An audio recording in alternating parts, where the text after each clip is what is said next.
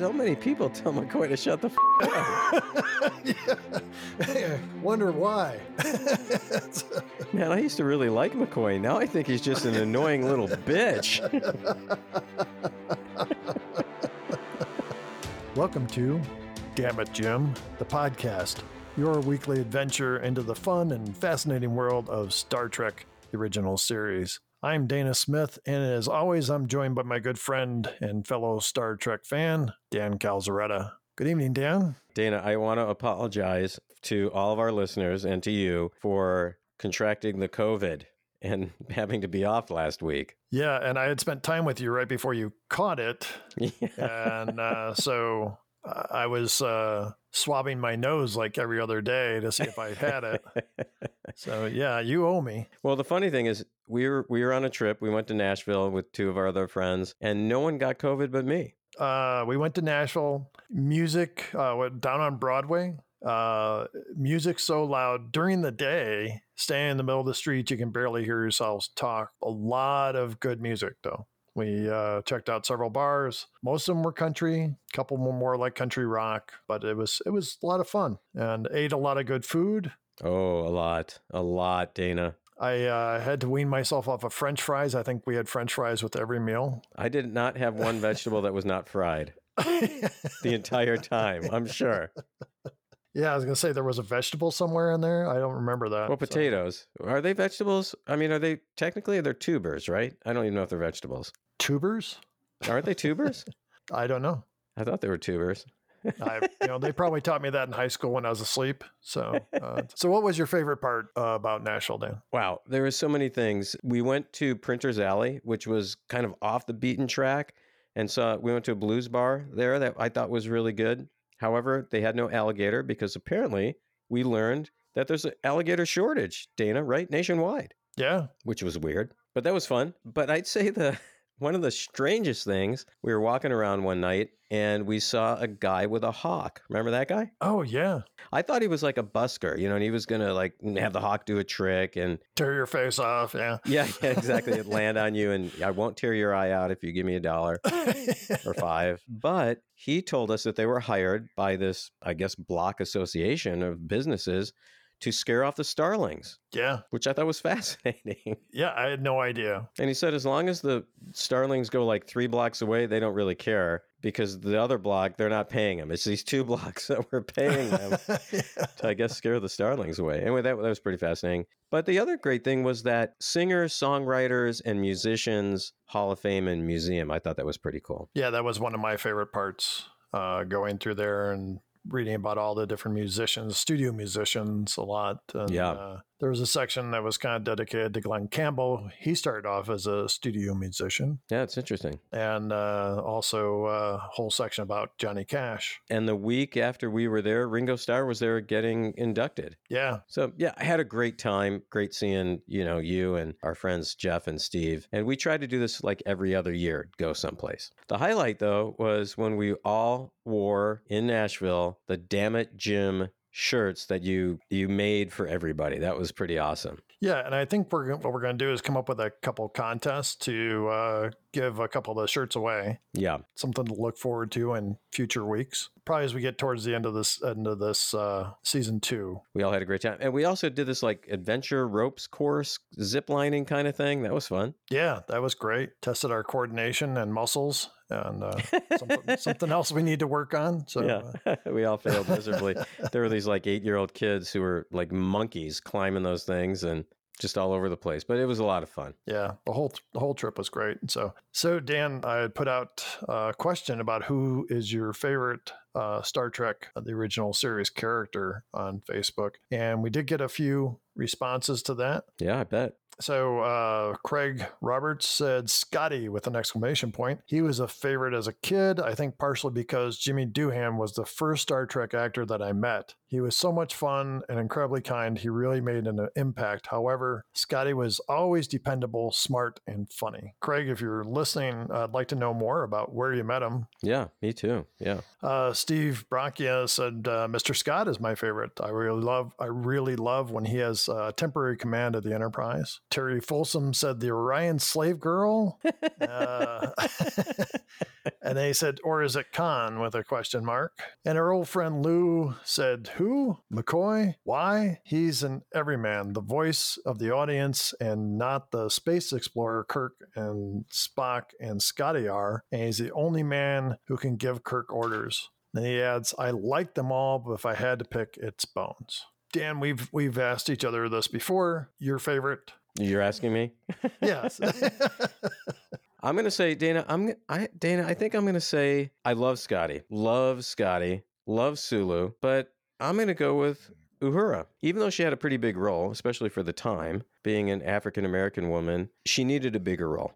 I think so. I really like that character. How about you? I've always liked Scotty myself. Uh, when I was a kid, we would try to talk like Scotsmen, like Scotty did, and uh, refer to my brothers and I would refer, refer to each other as laddie, stuff like that. I, I, there's something about Scotty. Uh, he, as, as, other people have mentioned, uh, when he was in temporary command of the Enterprise, you, you, felt like he was able to handle it, and we've discussed that. Yeah, and I think uh, you know he was there was uh, humor in his character, uh, some sensitivity. He had, I just think he had it all. Our, our last episode we did was a private little war. Yeah. And we did have a few comments I wanted to share before we uh, jumped into tonight's episode. Okay. William Kroll said, I never thought I would need the don't listen while driving warning, but uh, the bit about the exploding pork and beans, where's Waldo, and squeal like a Mugato had me crying with laughter so much I couldn't see.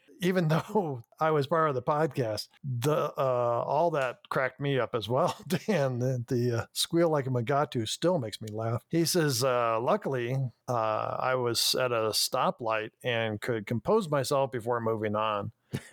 And he adds, I wonder how Starfleet felt having to be in the arms war now with the Klingons on Tyree's planet. Uh, our good friend Pam said, I would have been very disappointed if you hadn't touched on those terrible, horrible wigs. I mean, I know it was the 60s, but seriously? we couldn't overlook those. Steve Brachia said, Great show today. I'm in favor of we do a group buy on Bill Shatner's wig. Ah, Yes. Have you have you checked into that, Dan? Has the price gone up on the uh, wig? Yeah. Thanks for asking, Dan. I actually checked this morning, so it's still up for auction up until the end of the month. Remember, the starting bid was a thousand dollars. What do you think the bid was this morning? Ten thousand dollars. I mean, it's William Shatner's wig. Yeah, come on. Uh, the current bid is one thousand one hundred and fifty dollars. So we got a good shot at this. I think we just need to do that whole crowdfunding idea. Yeah. Okay. Do a grassroots effort here. So, so yeah. Got, uh, Steve's in. So we would just need, you know, our listeners to just just chip in a little bit. Dan, you had uh, a message from somebody else? Yeah, we got a message on Facebook Messenger from Anne. And Anne said, I just wanted to say that I appreciate your podcast very much. I've started listening to the podcast about a month ago and yesterday I listened to What Little Girls Are Made Of and searched Kirk stalactite. And man, I've been traumatized. then Anne says, By the way, English is not my native language, so sorry if I misspelled anything. I'm Dutch. And then she puts in LLAP for live long and prosper and a little Spock Vulcan salute emoji. So, Anne, thank you so much. It was great to get your uh, to get your message. Dana, we have listeners all over the world. It's really pretty cool. So, Dana, the last couple weeks we didn't get any phone calls because we played uh, some encore episodes. They didn't have the phone number, but I would like to remind people they can call us. The phone number is 509 676 6298. And if we like what we hear, we will put you on the podcast.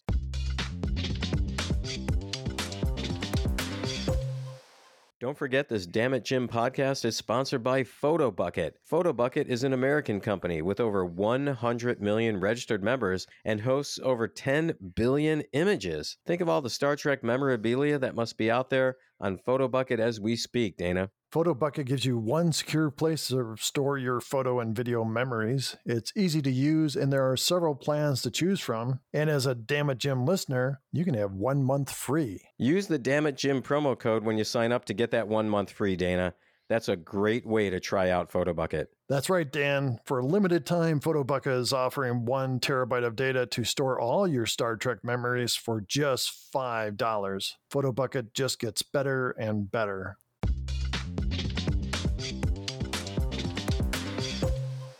Okay, today's episode is Return to Tomorrow, Season 2, Episode 20. So the Enterprise is following a signal they've received. Spock points out that they are traveling through a region of space hundreds of light years farther than any Earth starship has ever explored. They come upon a planet that Spock says is much older than Earth and long dead. Its atmosphere was ripped away by some cataclysmic event about a half a million years ago. Uh, how does he know this? Could he count its rings? I, I don't know how that works. Uh, but I did wonder that, you know, to be able to look and go, okay, it doesn't have an atmosphere. I can get that. yeah. But to say it was ripped away by a cataclysmic event about half a million years ago, that's a leap. Yeah. Yeah. Yeah. Huge. Yeah. So suddenly a voice addresses the ship, referring to the crew as his children. Oh, God, Dana. This didn't take long. Once again, we've got these aliens that are calling, you know, the Enterprise's children. Same thing with who mourns for Adonais, right? Same kind of fucking deal. Yeah, and, and then he uh, calls Kirk by name. Kirk says, uh, Your planet is dead.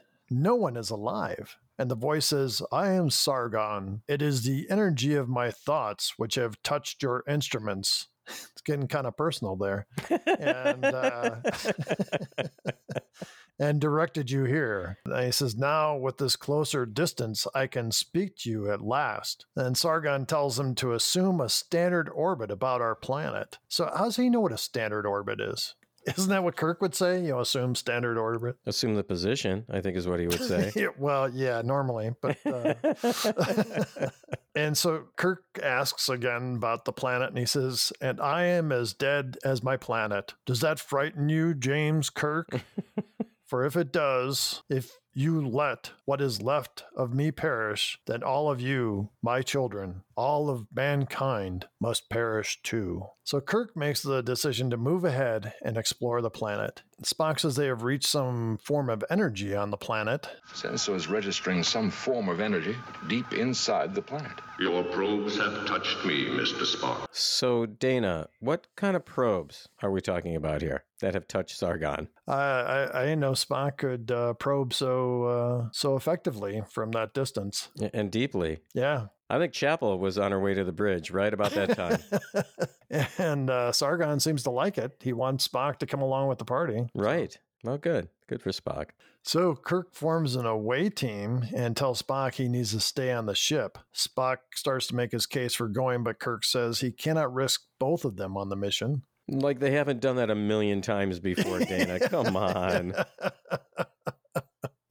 yeah, I was like, what's different about this? Suddenly the lights go out, and Sulu reports the power has gone out. And Kirk goes back to Spock and says, on the other hand, perhaps this Sargon would like you to join us Well, because he was probing him. because he liked being probed by Spock. So uh, Kirk leaves Sulu in command and they exit the bridge. Why wouldn't Sargon just say, I want Spock to come? Yeah, he wanted to show his power. Okay. In the transporter room, McCoy complains about no briefing for this mission. In the background, we see two security guards and one woman. And Scotty says he doesn't like it. Transporter coordinates set by an alien of some sort. And he says, You could transport down into Solid Rock. And McCoy seems very alarmed by this. And Kirk says, They or it could possibly destroy us just standing here if they wanted to. And the female crew member steps forward and says, They or it. And suddenly, Dan, the music changes. And it becomes like this romantic tone. Yeah. And Kirk turns around, sees her, and you can see he gets like a little smile on his face, like, great, a chick. She says her name is Dr. Ann Mulhall. She says she was ordered to report here, and Kirk says, by whom? She says, that's strange, I don't know. And Kirk gives her a look, and then she says, I'm not lying. I did receive an order to be here. And Spock says, I'm sure she did, just as you received an order to bring me along. Once again, though, Dana, like in many other episodes, a person just shows up. Right at the right time. Yep. who just happens to have the skills that they need. I mean, how many times has this happened? We should keep a count We probably should. because I've got a feeling it's going to happen again. So Almost always women. Not not exclusively. I mean, we had the episode with Jaeger. I think that was Squire Gothos. and Mabanga, Wait, Mabinga? What? Mabinga was it? Was it Mabinga? The do- the doctor. The doctor. I think it was the slapping doctor. I think it was Mabinga. Yeah. Mabinga. Sorry. We had Dr. Noel. Yep. Psychologist. Yeah. Or psychiatrist, whatever it was. Uh huh. We had uh, the woman in Space Seed who was the whatever the hell she was. A bad painter. She was a bad painter. but it was like historical ancient societies or something like that. And then and then we had uh, the woman in Who Mourns for Adonais, who was like an expert in Greek mythology or Yeah, yeah. something. yeah, because she was good at crosswords, and that comes up a lot. Yeah, so uh, God, it happens so many times. We really should keep account of this one. We really should. that would be our highest count, I think, so far. I think you're right. Think you're exactly right. McCoy says, let's get back to this solid rock business. How much rock are we going? he's, he's just he's just hung up on the whole rock thing. and of course, Spock says 112.7 miles. And McCoy says, You're joking. And Sargon says, Shut the f up or I won't invite you along. so so many people tell McCoy to shut the f- up. yeah. Wonder why. Man, I used to really like McCoy. Now I think he's just an annoying little bitch. So Sargon says he will operate the transporter controls. They, you know, why not? Yeah, why not? I mean, everyone can though, right? yeah, I mean, yeah, I'm sure that uh, the dog with the horn his could have operated the transporter controls. so- and Spock, Kirk, Mulhall, and McCoy all beam down, but the security guards do not. The team quickly analyzes the air and the structure they are in. Then a door opens, and they see a large room with flashing objects and a sphere that glows and says, Welcome. I am Sargon. God, Dana, this As if we couldn't have written this script ourselves. in our sleeve. Spock analyzes the sphere and says, matter without form. No, we've heard that before. yeah. Uh, McCoy says, but you once had a body at one time, right? And Sargon replies, yes, like yours, my children, though our minds were infinitely greater. But isn't every mind that they meet infinitely greater? Yes, yes. I mean, we just saw it with the with the Jello brains. Oh, man, those guys piss me off. The more I think about it, those jello brains really piss me off. so. How long have you been thinking about this, Dana? like a month and a half. Don't get me started on the jello brains. So, so Kirk says, That's twice you've referred to us as your children. Sargon says, Because it is possible you are our descendants. 6,000 centuries ago, our vessels were colonizing this galaxy, just as your own starships have now begun to explore the vastness. As you now leave your own seed on distant planets, so we left our seed behind us. He knows Kirk well. he does. so he says, Perhaps your own legends of Adam and Eve were two of our travelers. And Mulhall steps up and says, Our history suggests that life evolved independently. And Spock says, That could explain certain elements of Vulcan prehistory. Yeah, none of that makes any freaking sense. Exactly. Thank you. And it's pointless. Sargon says, It is difficult to say. Our records were lost centuries ago, in the cataclysm we loosened upon ourselves. So Kirk says, War? And Sargon says, A struggle, an unleashing of such power you could not comprehend. Yeah, you, you you can't even begin to understand anything I'm saying, which is like the watchers of this show. No one can understand what the hell you're saying because none of it makes any sense. Kirk says, Perhaps you weren't as intelligent as you thought. And he explains that Earth faced a similar fate. Sargon says, You're boring the shit out of me. Let me get to my point.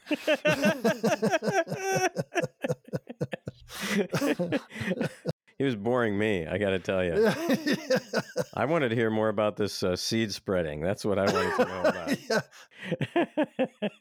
Sargon says, and we survived our primitive nuclear era, my son, but there comes to all races an ultimate crisis. He says, one day our minds became so powerful we dared think of ourselves as gods. Wait, this is such a new idea in Star Trek, Dana. Yeah. So Kirk, you know, tries to get him back on track and says, uh, You wanted help? Suddenly, Kirk looks strange and he's like pushed back from the sphere. And then Sargon appears to talk through Kirk, saying, I am Sargon. But when when, when Sargon goes in his body, he's kind of walking a little strangely, you know? Like, okay, Sargon hasn't been in a body for who knows, millennia. Oh, that's right. He walks around the room, like, you know, testing his legs and stuff. Yeah. Definitely looks like he's just dumped a load in his pants. I mean, the way that he's walking and, and the way he's kind of feeling himself. I was like, oh, oh my God, this is going to get a little kinky. You can imagine Shatner really going to town with that. Oh, yeah. It was definitely a shat fest. There were some shat fests in this uh in this episode. And the voice is now like a mixture of Kirk and Sargon's. And Kirk says, lungs filled with air again. Then he like touches his eyes and to see again, heart pumping, arteries surging with blood again. Colon exploding. what the hell did he have for breakfast? Yeah. It's a... Lactose intolerance. I forgot about that. So he says, a half a million years to be again. The uh, entity inside Kirk says, Have no fear. Your captain is quite unharmed. So McCoy says, Are you aware what's happening to his body? And McCoy is scanning him. He says, Heart action doubled, body temperature 104 degrees. Mulhall says, If you don't leave, his body will he'll die. And Spock asks, What is it you want of us? And the Kirk Sargon says, In the next room, there are other receptacles, the other two of us that survived. You, Dr. Ann Mulhall, and you, Mr. Spock, we require your bodies. We must have Captain Kirk and you so that we may live again. The next thing we see is them enter another room where several several orbs are on the shelves. Two of the spheres are glowing with a pulsing light, and uh, Kirk goes to them and says, "Even for us, a half a million years is almost too long to wait. Two others still survive: Henoch and Thalassa. Was it Thalassa? I listened to that thing every time he said it, and I think I heard it said a different way each time. Yeah, the Lisa, I, I don't know. Whatever. Doesn't matter because someone's going to correct us. the Kirk Sargon goes on says only the best minds were chosen to, to survive. My wife, as you may have guessed, and then Henoch from the other side. Realizing our mistake, we attempted to perpetuate both sides. Yeah, they, pro- they probably shouldn't have. They probably just should have called it quits. So he says I was left to search, my mind probing, waiting, probing. Did I mention probing? and seeding, a lot of seeding. and Mulhall says, So you could steal our bodies from us? He says, To steal, to take them away from you? No, no, my children, you misunderstand. We mean only that you should lend us your bodies for a short time. And Spock says, Our bodies, Sargon, for what purpose? And the Kirk Sargon says, To build humanoid robots. Oh, so now we got androids involved here. Okay. And they're going to put their essence in an android and then they'll live inside of an android. My God, Dana, this is like a rehash of everything. Yeah, not a good one either. No. Mm-mm. And then he says, It is time. He gets like kind of weak looking and they take him back to the sphere and Kirk looks like he's ill. Looks like he's going to barf or something. And then the other three just like walk away from him. Yeah, I would. No, looked like he had COVID. See, we should have left you in Nashville. Kirk winces in pain, then drops to his knees. And the other three go to him, though they didn't exactly rush to him. No, they, So- they took the slow slow walk. So McCoy scans him and says his metabolic rate is back to normal. And Kirk explains that uh, when the exchange happened, he says for a moment they were one. He says he understands Sargon and knows him. I know what he wants and I don't fear him. So McCoy says that's the most ridiculous statement I've ever heard. Well, hold on, McCoy. There's going to be some more in this episode. Yeah.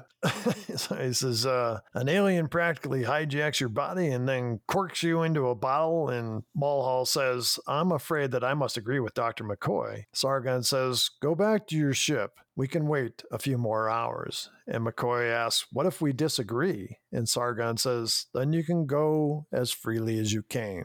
So on the ship, Scotty's having a cow. He says, You're going to do what? that was kind of funny. And Kirk says, It's a simple transference. Once they finish, they can travel back with us. We can learn from them. Kirk turns to McCoy and says, uh, You must agree to this. It must be unanimous. McCoy states he still wants one question answered to his satisfaction. He slaps the table. He says, Why? And let's not kid ourselves that there is no potential danger in this. Here's the danger, Dana, that this scene is going to go on and on and on. And that danger actually plays out, doesn't it? I do have to say, this is one of my favorite parts of this episode. This, what Kirk has to say.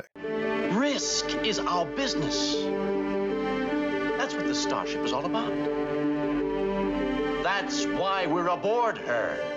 So the next thing we see is sick bay. Spock, Mulhall, and Kirk are all on hospital beds with the spheres next to them. McCoy and Chapel are monitoring the process. There's a high pitched sound, and then it when it fades, Kirk uh, Sargon says the transfer is complete. And we see Spock as he wakes up with a slight smile. Chapel, of course, goes over to him and uh, he looks at her and smiles, smiles and says, You are a lovely female. What a sight to wake up to after a half a million years. Dana, Dana, Dana, Dana.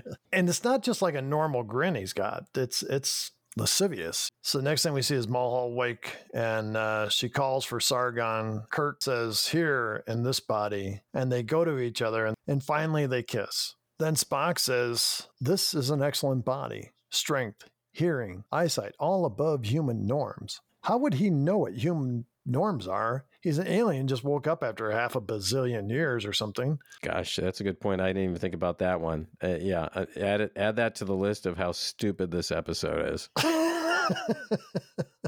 and suddenly Mulhall looks weak, and then Kirk, uh, they get them both back in their beds. McCoy suggests Spock uh, gets back to his bed, but Spock says this Vulcan body is used to a higher metabolism. And Kirk Sargon says uh, they'll vacate the bodies until, until they can administer a metabolism reduction injection. Spock says he'll start work on it at once and asks that Chapel assist him. Chapel was very, very excited when he said that. Oh, yeah. So the next thing we see is Spock of working in a lab. He hands a hypo to Chapel and says, This is for Thalassa. Then he hands another one to her and says, Mark this one for me. And he prepares a third one, and it looks a little different. And he says, This is for Captain Kirk while Sargon is in his body. And Chapel says, That one looks different. Spock says, smiles and says, I know, but since you will administer the injections, no one will notice. And when Chapel questions again, Spock reaches out and touches her forehead. And after that, she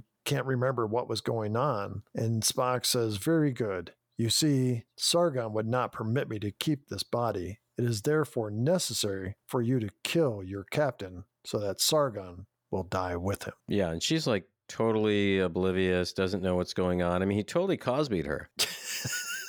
that happens so much in the show. I think we need to keep a count how many times you bring up the Cosby uh, thing. So.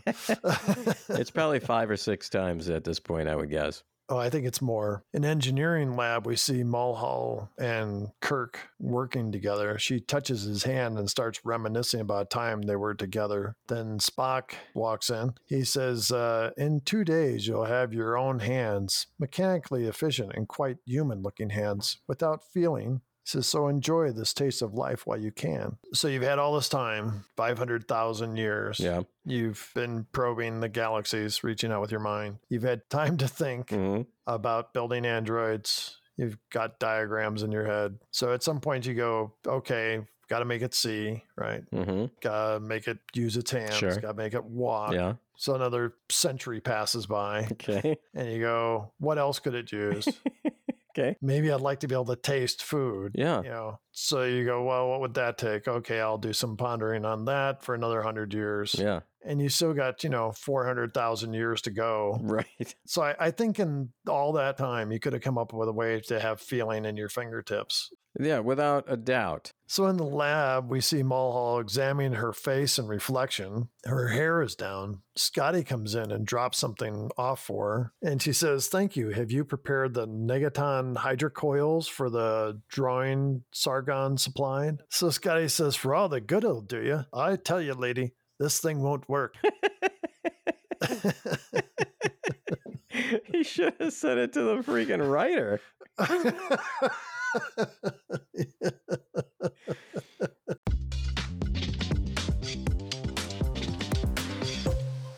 Space is not just the final frontier. Actually, space, as in available memory, can be an annoying frontier. Photobucket can keep you from getting those phone is full messages when you're trying to take an important picture. Avoid the phone is full message with PhotoBucket's auto backup feature and never worry about running out of room again. Photobucket works with you to make sure you don't miss an important picture because you're out of storage. Right now, Photobucket is offering one terabyte of storage for $5. Couple that with the auto backup feature, and you'll have all the space you will need. Dan, I think my phone only holds about uh, 256 gigabytes. It seems crazy, but that amount of space fills up fast. And I'm no mathematician, Dana, but you need to multiply that by four to get the same amount of space as one terabyte. Four times? That must be hundreds of thousands of images. That's a lot of space, Dan. Speaking of space, where is Kirk?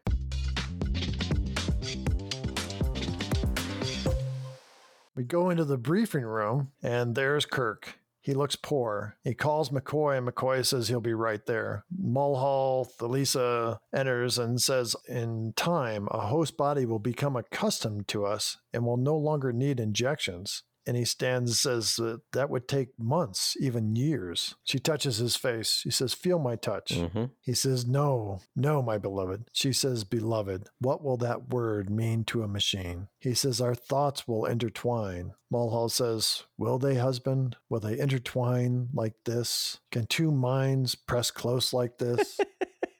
I mean, I thought it sounded bad when I heard it in the episode. This makes it so- not not. It's not your reading of it, Dana. It's just so freaking stupid. I just got to read what's there, Dan. I'm not shooting the messenger. I'd like to shoot the freaking writer.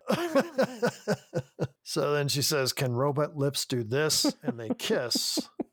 then Kirk smiles at her and then he falls to the floor. McCoy and Chapel enter the room. McCoy holds out his hand and says hypo. Chapel gives him the hypo. Mulhall says, Doctor, help him. And they bend over and inject him. And then a moment later, McCoy stands up and says, He's dead. Wow, that that actually was a little shocking. So we get another medical log from McCoy. Do I list one death or two? When Kirk's body died, Sargon was too far distant from his receptacle to transfer back. Sargon is dead. But is Captain Kirk dead? His body is, but his consciousness is still in the receptacle. Yeah, this this whole episode needs to go into a receptacle, Dana.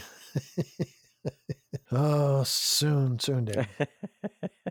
We see Chapel, McCoy, and another nurse standing over Kirk uh, in sickbay as the readouts on the monitor are all very low. The nurse says all of his organs are working now. McCoy says, Yes, we can keep them going for a few weeks or a month for all the good it will do. Obviously, they haven't heard about modern medicine where they keep people alive in comas for years.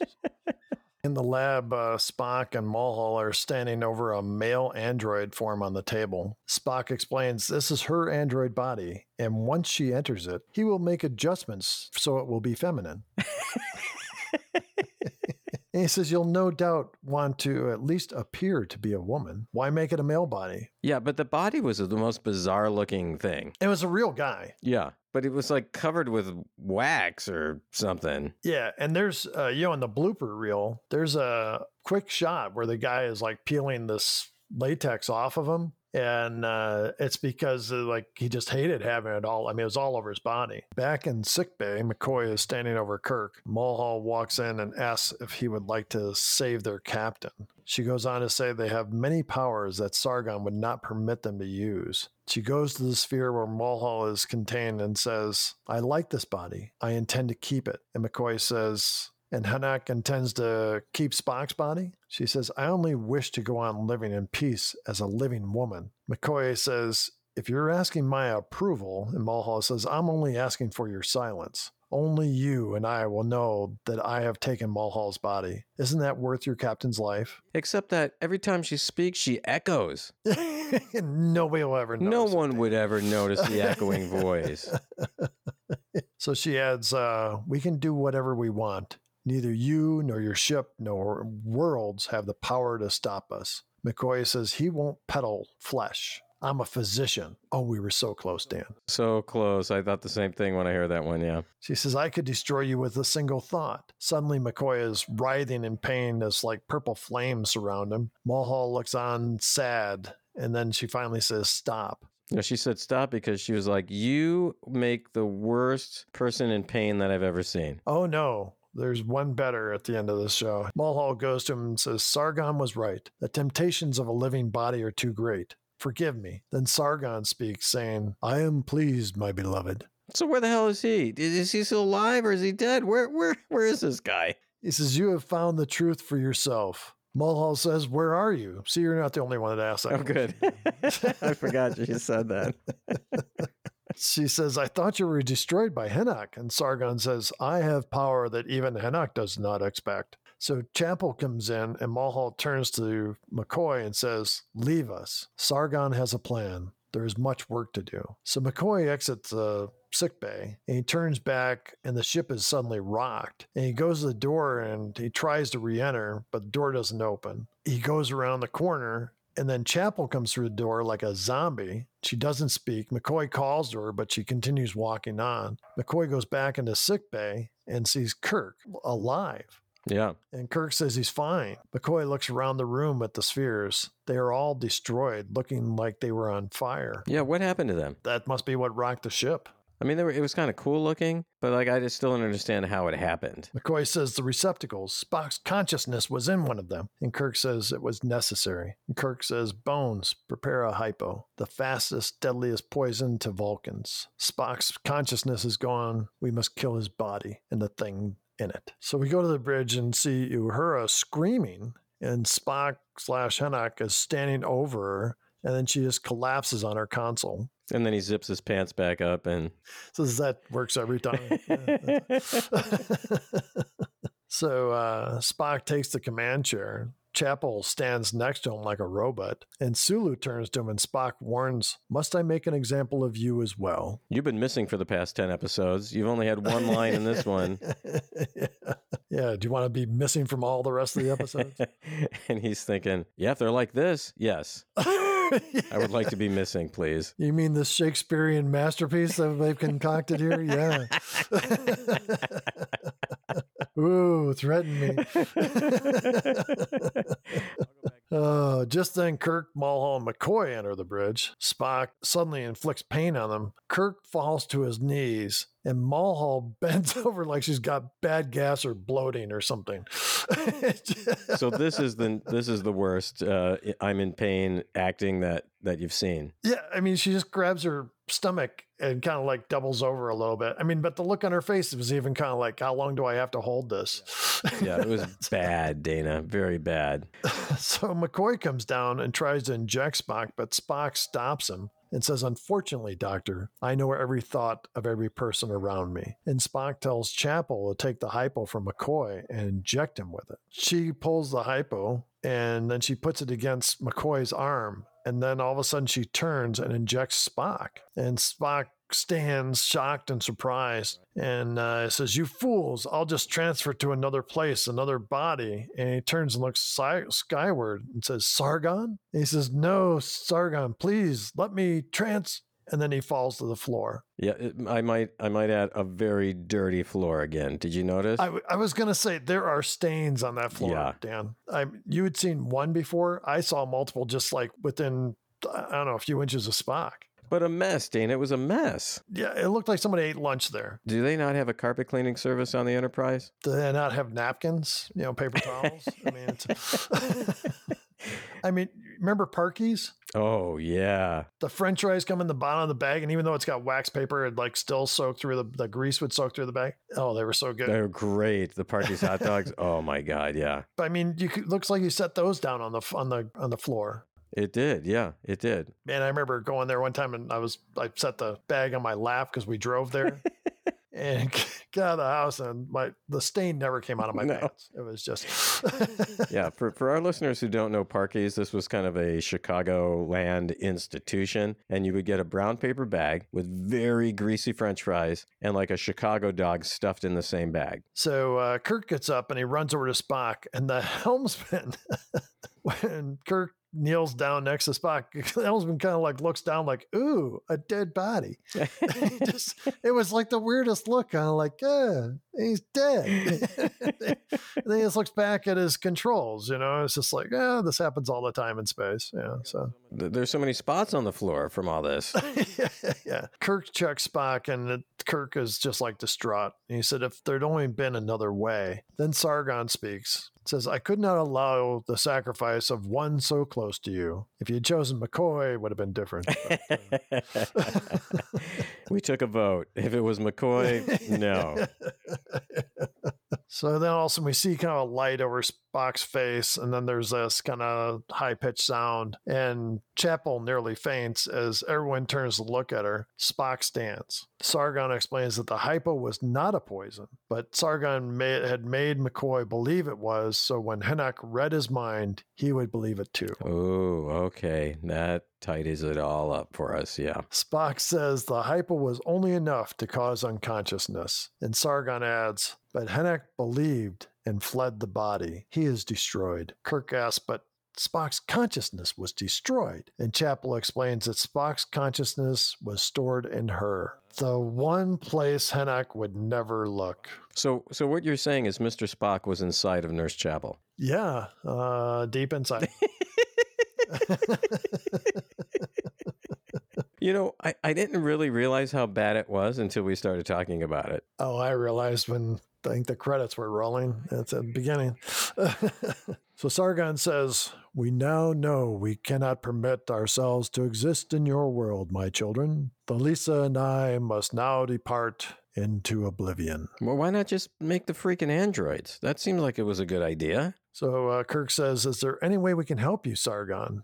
And Sargon says, Yes, my son. You can allow Thalassa and me to share your bodies again a last moment together. Mulhall agrees. And then uh, Mulhall says, uh, as she's now Thalassa again, oblivion together does not frighten me, beloved. Promise we'll be together. Mulhall says, Together, forever. And Kirk says, Forever, beloved. Oh, God, this episode's going on forever. Yeah, and the, the scene's going on forever. They embrace and kiss, and the light thing happens again during it. And so then they break the kiss, and Kirk seems a little bit embarrassed. And Kirk says, Well, I'm sure that Sargon appreciated your cooperation, Dr. Mulhall. And she says, uh, Yes, I was happy to cooperate, Captain. And Chapel says, It was beautiful. And then she looks at Spock. And thank God, Dan, that's the way the show ends. Painful, Dana. Painful. Dana, you have some information on one of the guest actors in this episode. Yeah, Dan, uh, Diana Muldaur uh, was one of the only females to play two different roles in the original series and also appeared in The Next Generation. She appeared in like the whole second season, pretty much. She has appeared in multiple TV shows and several movies, including a John Wayne movie, McQ. Amazingly enough, she did not appear in any Elvis movies. Huh. How about any adult films? Not that I could see. She's still alive, 85 years old. She is very active as a dog breeder and judges dog shows. I thought she was really good in this episode, and I, think in the next generation she was really good. She she became the doctor in the second season, right? Yeah, exactly. So uh, I do have one other note about this show, Dan. Uh, the voice of Sargon Yeah. was voiced by James Doohan. Wow, really? Without the Scottish accent. That would have been funny if he'd had the Scottish accent. that would have been. so, do you have anything uh, you want to add, Dan? the main thing I want to talk about is once again, we've got a writer who writes a script. Roddenberry goes in, he messes it all up. The writer gets mad and they change their name in the credits. So the guy who wrote this episode, John T. Dugan, he wrote the original script, and Roddenberry didn't like some of the stuff in it, so he changed it. He did an uncredited rewrite. John Dugan did not like that ending. And so he said, well, okay, I'm going to change my name in the credits to John Kingsbridge. Why? You know, why? why? Doesn't make any sense to me. Chalk another one up to Gene Roddenberry changing the script and someone getting angry about it. Dana, how about some themes and dilemmas in this episode? Dan, the only thing I was able to come up with is uh, never trust an alien entity whose brain is confined in a sphere for hundreds of thousands of years. Especially if they're pulsating in some way. yeah, uh, and they just and they act like they're there to help you. Yeah, my dilemma was the writing of this episode and how bad it was. So, Dan, got a best part from this episode? Yeah, I thought Nimoy playing the evil Henoch was really well done, and he didn't overdo it. I thought. How about you? A best part? Uh, I agree. Not only seeing him as a different type of character, showed some emotion, some smiling, and uh, and I liked that. It, like you said, he didn't overplay it. You got another best part for us? I did like the creepy looking android. And as one of our listeners said in a comment about this episode, it does kind of look like a crash test dummy. so, yeah, I like the creepy looking android. How about another best part for you? McCoy's concern throughout the show comes across as like uh, quite often the only person of reason in the episode. Yeah, we, we give McCoy a lot of grief because he's often kind of the voice of not doom and gloom, but uh, like a reality check. How about a worst part for you, Dana? Oh, so many. But here's my number one. Sargon says in the beginning, If you let what is left of me perish, then all of you, my children, all of mankind must perish too. Mm-hmm. And this is never, ever explained. The only thing I could think, which is more than the writer did, is that uh, they were trying to keep them from destroying themselves at some point in the future. But it's not really clear. It's just it's kind of a stupid comment. What's a what's a worst part for you? This overused theme of aliens are like godlike and maybe the progenitors of the human race. Come on. Like how many times have we seen this? I think that's why the writer changed his name because he realized, oh man, maybe this episode was pretty stupid. I don't want anyone to know I wrote it. and another one that you really want to kind of unburden yourself of, Dana? we find out after this it's been going on for a while that the aliens have uh, amazing superpowers. So how about another worst part for you dan? Lots of talking. Lots of talking. Lots of talking. It just goes on and on dana.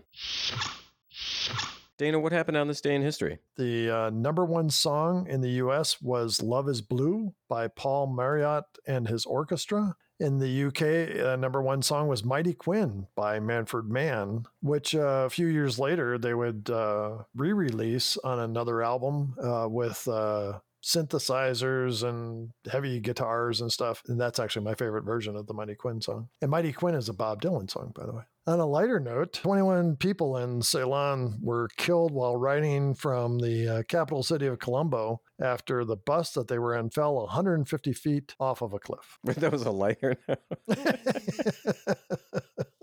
You know why? The bus driver was probably watching this episode was like, that's it. We're we're ending it now. On February 8th, the classic science fiction film Planet of the Apes premiered in New York City. Really? That's the one with Charlton Heston? Yeah, I still love that movie. Oh, yeah, it's a good movie, yeah. I'm going to skip ahead a few days, Dan. On February 12th, the 25th Golden Globe Awards were held. In the heat of the night, uh, won the award for Best Picture Drama, while The Graduate took home the award for Best Picture Comedy.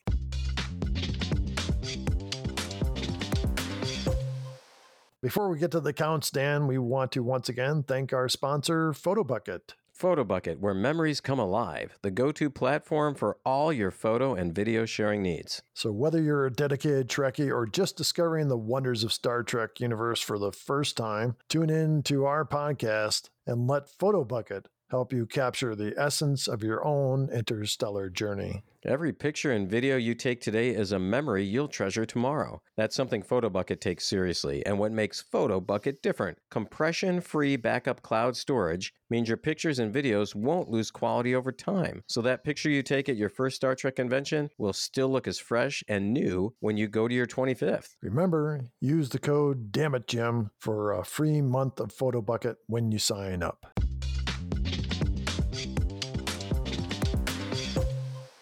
All right, Dana, how about if we do the counts? I've been waiting for this, Dan. Let's do the dead crewman count. Zero this week. I mean, unless we count Kirk because he was dead but then came back to life. What What do you think?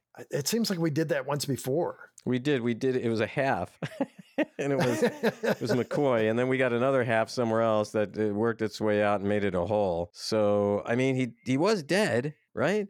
Oh, they kept him alive. They kept his organs and everything alive. So Uh, probably zero then, huh? let's go with zero. All right, we'll do zero. That means we are still stuck at 44. How about the shirtless Kirk rib shirt Kirk count? Nothing this week. I thought maybe the uh, uh, android body was uh, William Shatner in disguise, uh, just so he could get his shirt off. But uh, so we're still stuck at 16, Dan. How about the he's dead count? We did get one this week. McCoy said he's dead about Kirk slash Sargon, even though he wasn't really apparently dead, but he said it. So we, we got one this week for a total of 14, Dana. How about I'm a doctor, not a fill in the blank? Oh, we were so close. I just thought when he said I'm a physician, uh, zero, we're still stuck at eight. The supreme being, being, being count. I think we got one this week, right? I mean, they were all kind of supreme, but especially Sargon, how he kind of did all his stuff. Yeah, I, I have it as one. So that's uh, one this week for a total of 10. How about the violation of the prime directive? No. Yeah, I mean, it violated like good writing, Yeah, but not the prime directive. we're stuck at eight. How about taking over the Enterprise, Dan? Well, Sargon did it, right? He turned off the lights, turned them back on, and probably did some other stuff. So, yes, we got one this week, Dana. We now have eight. So, Dana, it feels good to be back at it. Hopefully, no more COVID or anything else will impede our progress to get through season two. So, what do we have coming up next week? Next week, Dan, it's Patterns of Force. Well, even though this one I thought this week was particularly bad, it was still fun to talk about it. Had a great time, and I look forward to talking about next week's episode with you next week. Dan, I'm glad to see you're back amongst the living on the road to recovery. As always, it's a great pleasure to uh, talk Star Trek with you. And to our loyal listeners, thanks so much for continuing to listen and continuing to write in. Don't forget that you can call us. And Dan, what's that phone number? It is 509 676 6298. And remember, William Shatner's hairpiece is still up for bid. Be looking for our GoFundMe. I mean, there, there are a lot of things, Dana, let's face it, there are a lot of good causes in the world, especially now. A lot of people are struggling. But what would be more valuable than us having William Shatner's hairpiece? I can't think of anything off the top of my head. I can't either, really. so be looking for a, a GoFundMe campaign for William Shatner's hairpiece. I wonder if we started that and got that. I mean, there's no like legal ramifications we could have. I'm, I'm sure there are, but if we don't think about it, then it, they don't exist. Uh, so true. So true. All right. See you next week, Dana. Okay, until we meet again, live long and prosper. Thanks once again for listening to Damn It Jim, the podcast. We'd love to hear from you. Please send us an email at dammitjimpodcast at gmail.com or join the discussion on Facebook, X, Instagram, or YouTube. You can also call us at the Damn It Jim hotline at 509 676 6298. Make sure to join Dan and Dana next week for Patterns of Force. Enjoy the rest of your week, and until we see you again, remember to live long and prosper.